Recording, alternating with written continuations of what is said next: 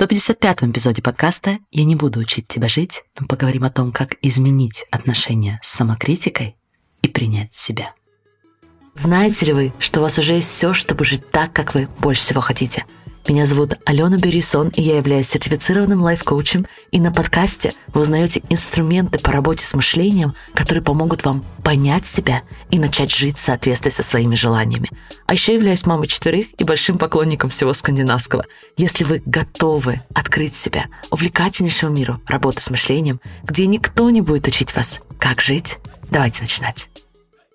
Дорогие друзья, всем огромнейший привет, и я очень рада приветствовать вас сегодня на подкасте «Не учи меня жить». И мы будем говорить про принятие и даже милосердие к себе вместо критики и непринятия себя. 155 эпизод, друзья. Не знаю, как для вас, но мне кажется, что эта цифра немного, но знаменательная. И неудивительно, что тема, которую мы сегодня рассматриваем – красной нитью идет через всю работу, которую мы делаем здесь на подкасте, в рамках комьюнити. Но сейчас я хочу дать вам небольшой экскурс в эту тему. Я надеюсь, что, послушав даже только этот эпизод, вы уже сможете серьезно пересмотреть ваше отношение с самокритикой. Итак, сегодня мы разберем, как самокритика, скорее всего, проявляется в вашей жизни. Мы поймем причины почему вы себя критикуете. Вместе мы пройдем по процессу работы с вашей самокритикой. Очень классный процесс. И мы даже обсудим, как не критиковать себя за прошлые и текущие решения, действия, поведения и прочее. Я знаю, что многие из вас, особенно те, кто идентифицирует себя с перфекционизмом, это делают. Итак, давайте начнем с того, что для вас, скорее всего, происходит сейчас – у меня нет волшебного шара, но я внимательно слушаю участников моего коучингового комьюнити, и та паттерна, та тенденция мышления, которую я чаще всего замечаю у тех людей, которые так или иначе уже увлекаются темой психологии, саморазвития, понимания себя, вы уже знаете на каком-то уровне, что самокритика не помогает. Но на уровне реальности это все равно то, что мы продолжаем делать. Мы все равно продолжаем критиковать себя. Одна из супер распространенных мыслей, в которой воплощается самокритика, может звучать как вариация того, что вы что-то делаете недостаточно, недостаточно хорошо делаете, недостаточно по количеству, недостаточно в соответствии с вашей позицией или даже вашими внутренними желаниями. Например, вы составили расписание, что-то сделали, что-то не сделали – и оборачиваясь назад или даже в процессе, вы буквально повторяете себе «я делаю недостаточно», «я должна делать лучше, больше, выше, стройнее, сильнее». И все это создает на состояние неадекватности. Для кого-то даже достаточно глубокого разочарования, расстройства и апатии. Окей, потом в какой-то момент мы распознаем, что постоянная критика себя вроде бы мне уже не служит. Ну, не делаю я в конечном итоге лучше задачи, когда говорю себе, что я недостаточно. И тогда наступает следующий этап. Мы начинаем критиковать себя за то, что критикуем себя. Вот такой сэндвич, друзья, вы не ослышались. Казалось бы, мы уже распознали самокритика, и у нас появилась возможность что-то с этим делать. Но поскольку вы так привыкли критиковать себя, теперь нам кажется, что решение будет критиковать самокритика. В итоге мы создаем для себя замкнутый круг, который поглощает еще больше нашей энергии, еще больше нашего внимания. Здесь я хочу обратиться к словам одного из, наверное, самых известных исследователей в области самопринятия, милосердия, того, что в английском языке называется self-compassion, Кристен Неф. И в одной из своих работ она делилась, что очень долго проводила семинары для людей, где она обучала их важности принятия себя вместо постоянной критики. И в каких-то областях знаний это действительно так работает.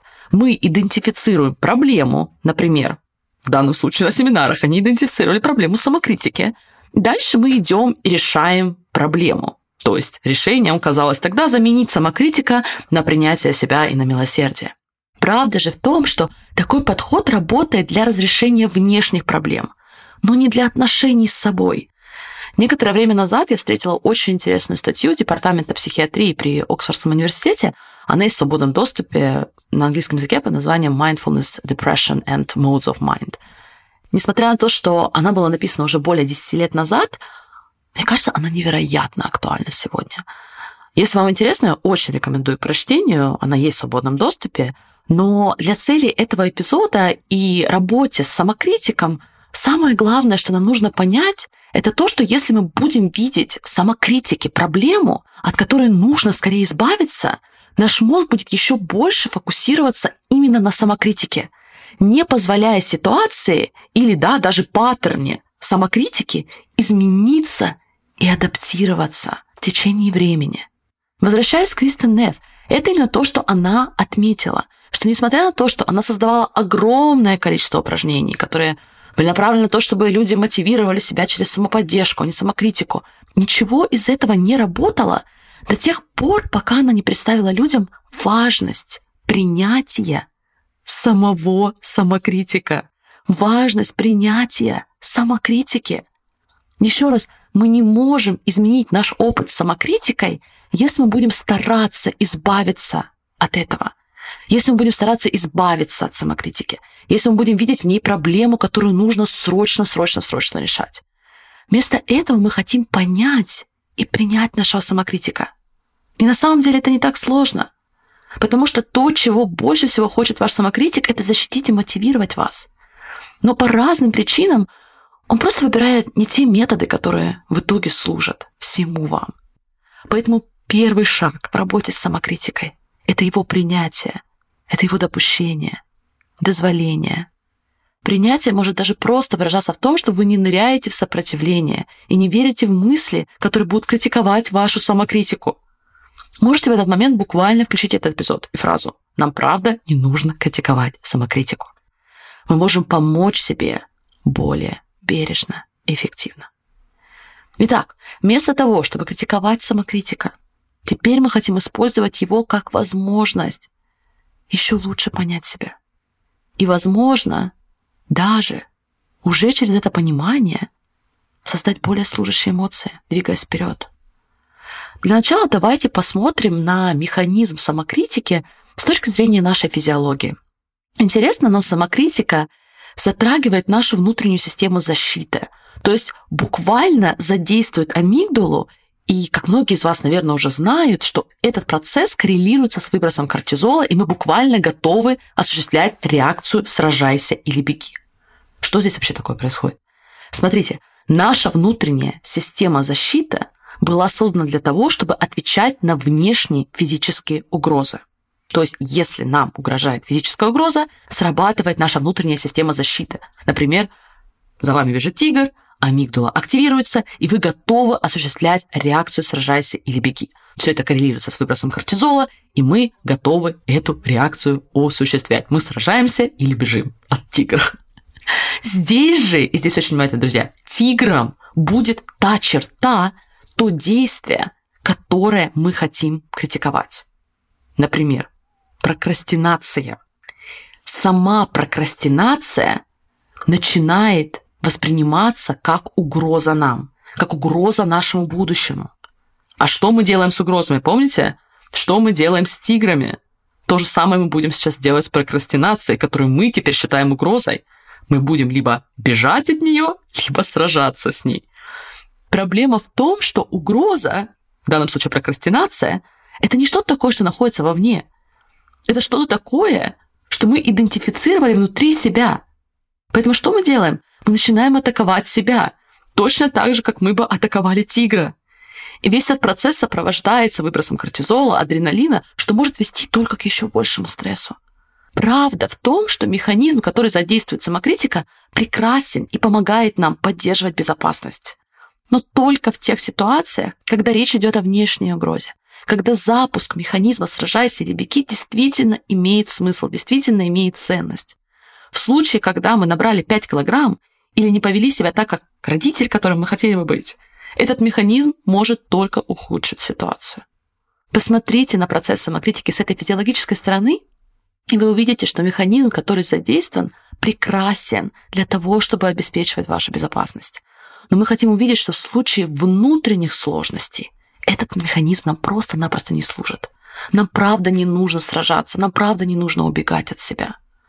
На самом деле причина, по которой мне нравится говорить о физиологии, в том, что таким образом мы поймем один из самых быстрых и самых простых способов переключиться от самокритики к принятию. И это будет через физический жест.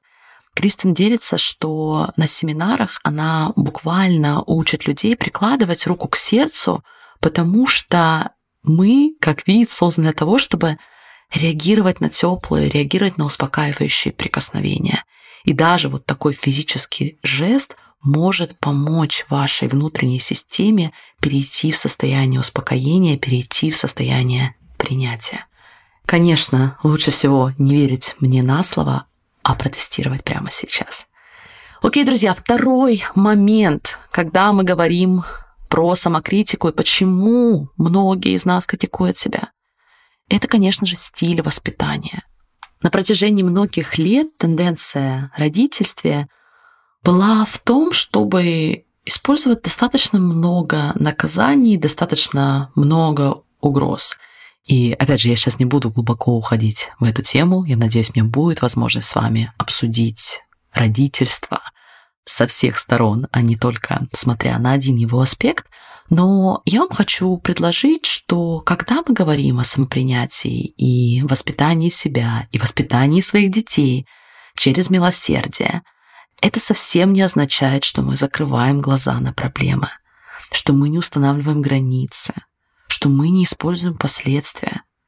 Напротив, это означает, что мы не избегаем проблемы. Помните, как на самом деле это выражается, в том числе в реакции самокритики? Когда мы используем методы, отличные от самокритики, мы больше готовы исследовать проблему и вместе или в одиночку находить решение. Мы больше готовы оценивать, мы больше готовы анализировать, но теперь уже из состояния милосердия, из состояния принятия и даже любви. Это, кстати, меня приводит к одному из примеров, который мы недавно разбирали в комьюнити. И это ситуация, когда мы постоянно критикуем и сомневаемся в наших прошлых решениях. И в этом случае я предложила прекрасной участнице принять решение не критиковать себя за прошлые решения. Точно так же, как она приняла первое решение и пошла его выполнять. Точно так же она может принять решение не критиковать себя за прошлое решение – и, конечно, я надеюсь, что, прослушав этот подкаст, вы понимаете, что я не сказала участнице, все, теперь у тебя не должно быть критикующих мыслей, ты должна избавиться от самокритика, как только он появится. Нет, скорее идея в том, что мы принимаем второе решение, что мы будем использовать процесс работы с самокритиком, который мы с вами как раз-таки вместе проходим сегодня. И, конечно, в этот момент мы не будем ожидать, что критикующие мысли не появятся, но мы будем знать, что мы поддержим себя с этими критикующими мыслями и пройдем по новому процессу работы и даже построения отношений с нашим самокритиком. И, конечно, в этот момент появляется логичный вопрос. Что тогда означает, что все мои прошлые решения правильные, и я не должна никогда их пересматривать? Никогда?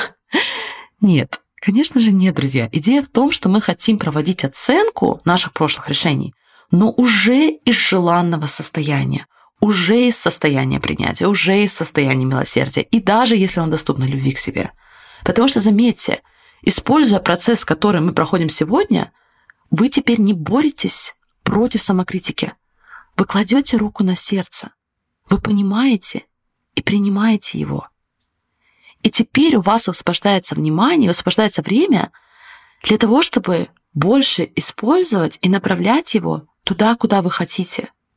И да, Возможно, оценка и бережный анализ прошлых решений – это то, куда вы хотите теперь направлять ваше внимание. Это то, что вы сейчас хотите делать.